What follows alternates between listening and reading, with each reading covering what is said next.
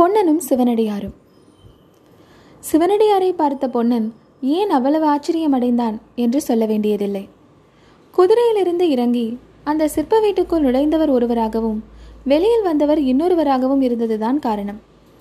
இரண்டு பேரும் ஒருவர்தானா? வெவ்வேறு மனிதர்களா? இந்த ஆச்சரியத்தையும் சந்தேகத்தையும் பொன்னன் முகத்தில் வெளிப்படுத்திய பொழுதிலும் வார்த்தைகளினால் வெளியிடவில்லை. வெளியிடுவதற்கு அவனுக்கு சந்தர்ப்பமும் கிடைக்கவில்லை. ஏனென்றால் அவனை பார்த்த உடனேயே சிவனடியார் பொன்னா எவ்வளவு சரியான சமயத்தில் வந்தாய்? இப்போதுதான் உன்னை நினைத்து கொண்டிருந்தேன். உறையூருக்கு புறப்பட்டு கொண்டிருந்தேன்.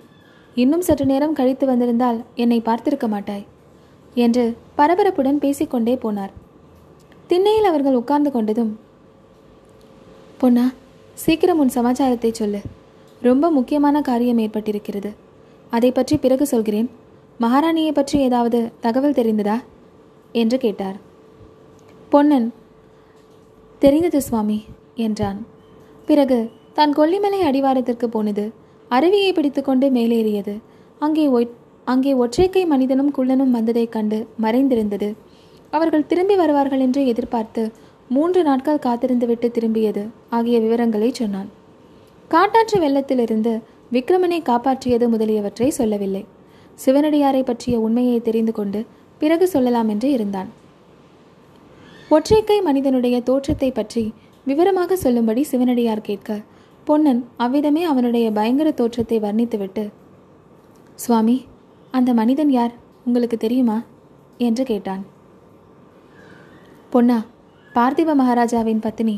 அந்த கொல்லிமலையில்தான் எங்கேயோ இருக்கிறாள். சந்தேகமில்லை. இதுவரையில் எனக்கு அர்த்தமாகாத விஷயங்கள் பல இப்போது அர்த்தமாகின்றன. அந்த மனிதன் யாரென்றா கேட்கிறாய்?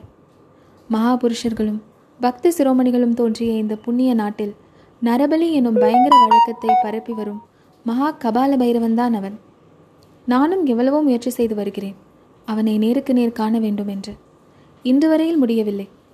அவனை பற்றி இன்னொரு சந்தேகம் கூட எனக்கு இருக்கிறது. பொன்னா ஏன் என் கண்ணில் அகப்படாமல் அவன் தப்பித் திரிகிறான் என்பதை ஒருவாறு ஊகிக்கிறேன். எல்லா உண்மையையும் சீக்கிரத்தில் நாம் இரண்டு பேருமாக கண்டுபிடிக்கப் போகிறோம். அதற்கு முன்னால் நமக்கு இன்னும் முக்கியமான காரியம் ஏற்பட்டிருக்கிறது பொன்னா. உனக்கு இப்போது ரொம்பவும் ஆச்சரியமளிக்கும் விஷயம் ஒன்றை சொல்லப் போகிறேன்.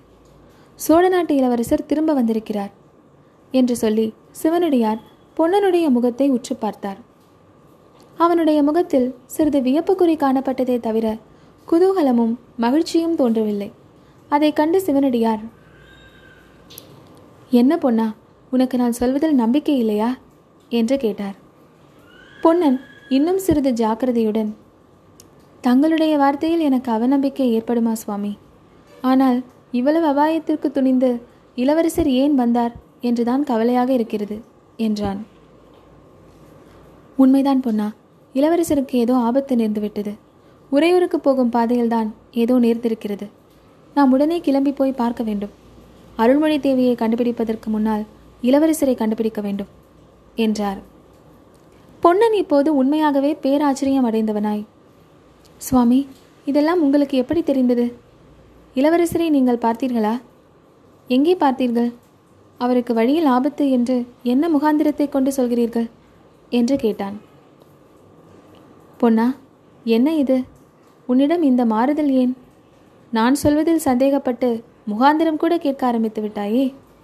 நல்லது சொல்கிறேன் கேள். இளவரசரை நானே பார்த்தேன் பேசினேன். நான் தான் உரையூருக்கும் அனுப்பினேன். எதற்காக சுவாமி? எதற்காகவா?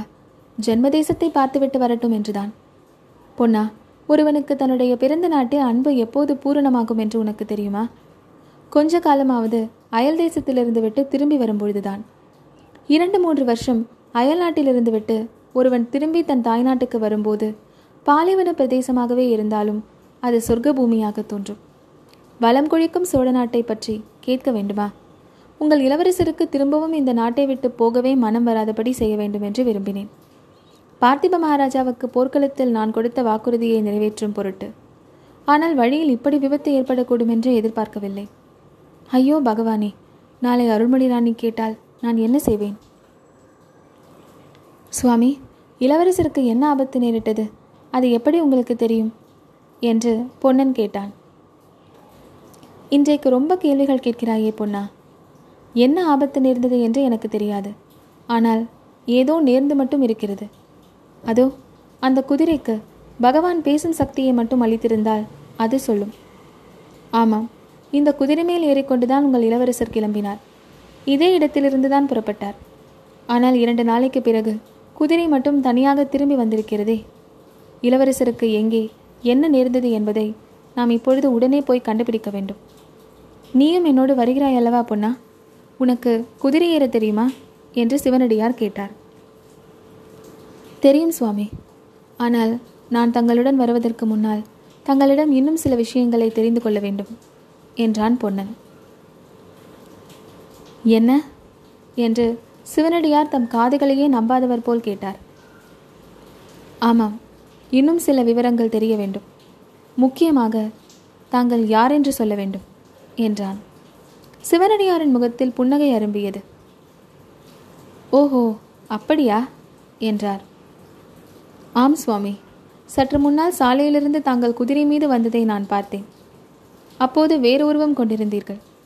இந்த வீட்டுக்குள்ளேயே போய் வெளியே வரும்போது வேறு ரூபத்தில் வருகிறீர்கள். ஆனால் இந்த இரண்டு உருவங்களும் தங்களுடைய சொந்த உருவம் அல்ல என்று எனக்கு தோன்றுகிறது. இந்த சந்தேகம் எனக்கு வெகு நாளாகவே உண்டு சுவாமி. ஆனால் இப்போது கேட்டு தெரிந்து கொள்ள வேண்டிய அவசியம் நேர்ந்திருக்கிறது. உண்மையில் தாங்கள் யாரென்று சொல்லுங்கள். சொன்னால் என்ன? சுவாமி மிகவும் முக்கியமான ஒரு விஷயம். தாங்கள் அறிந்து கொள்ள விரும்பக்கூடிய விஷயம் எனக்கு தெரியும். அதை சொல்லுவேன். இல்லாவிட்டால் என் வழியே நான் போவேன். சிவனடியார் சற்று யோசித்தார். பொன்னனுடைய முகத்தில் உள்ள உறுதிக்குறியை கவனித்தார். பொன்னா அவசியம் நீ தெரிந்து கொண்டுதான் தீர வேண்டுமா? ஆமாம் சுவாமி. அப்படியானால் சொல்கிறேன். ஆனால் நீ எனக்கு ஒரு வாக்குறுதி கொடுக்க வேண்டும். வேறு யாரிடமும் சொல்லக்கூடாது. பரம ரகசியமாக வைத்திருக்க வேண்டும் என்றார். அப்படியே செய்கிறேன் சுவாமி. போர்க்களத்தில் வீரமரணம் அடைந்த பார்த்திப மகாராஜாவை நாணையாக சொல்வாயா? பார்த்திப மகாராஜாவை நாணையாக சொல்கிறேன் சுவாமி. அப்படியானால் இதோ பார் என்று சிவனடியார் அன்று போர்க்களத்தில் பார்த்திபன் முன்னால் செய்ததைப் போலவே தம்முடைய ஜடாமகுடத்தையும் மீசை தாடிகளையும் நீக்கினார். பொன்னன் பிரபு தாங்கள்தானா? என்று சொல்லி அவர் முன்னால் சாஷ்டாங்கமாக நமஸ்கரித்தான். இதற்கு முன்னால் வள்ளி உனக்கு சொல்லவில்லையா பொன்னா? என்று சிவனடியார் மீண்டும் ஜடாமகுடத்தை தரித்து கொண்டு கேட்கவே. வள்ளி பெரிய கள்ளி ஆயிற்றே நிஜத்துக்கு மாறான விஷயத்தை சொன்னாள். தங்களைத்தான் அவள் சொல்கிறாளா என்று நான் சந்தேகப்பட்டு கேட்டேன். இல்லை தாங்கள் பார்த்திப மகாராஜா என்று ஒரு பெரிய பொய் புழுகினாள். அவளை லேசில் விடுகிறேனா பாருங்கள். எனக்கும் இப்போது ஒரு பெரிய ரகசியம் தெரியும். அதை அவளுக்கு சொல்வேனா? என்றான். பிறகு பொன்னன் காட்டாற்று வெள்ளத்தில் தான் இறங்கி இளவரசரை காப்பாற்றியது முதல் அவரை குந்தவி தேவி தன் பல்லக்கில் ஏற்றி அழைத்துச் சென்றது வரையில் எல்லா விவரங்களையும் சவிஸ்தாரமாய் சொன்னான். இதற்கு முன்னாலெல்லாம் எதற்கும் ஆச்சரியம் அடையாதவராக இருந்த சிவனடியார் இப்போது அளவிட முடியாத வியப்புடன் பொன்னன் கூறிய விவரங்களை கேட்டுக்கொண்டிருந்து விட்டு பொன்னா உங்கள் இளவரசரை பற்றிய கவலை தீர்ந்தது. விக்ரமன் பத்திரமாக இருப்பான். நாம் அருண்மொழி ராணியை தான் தேடி விடுதலை செய்ய வேண்டும் என்றார்.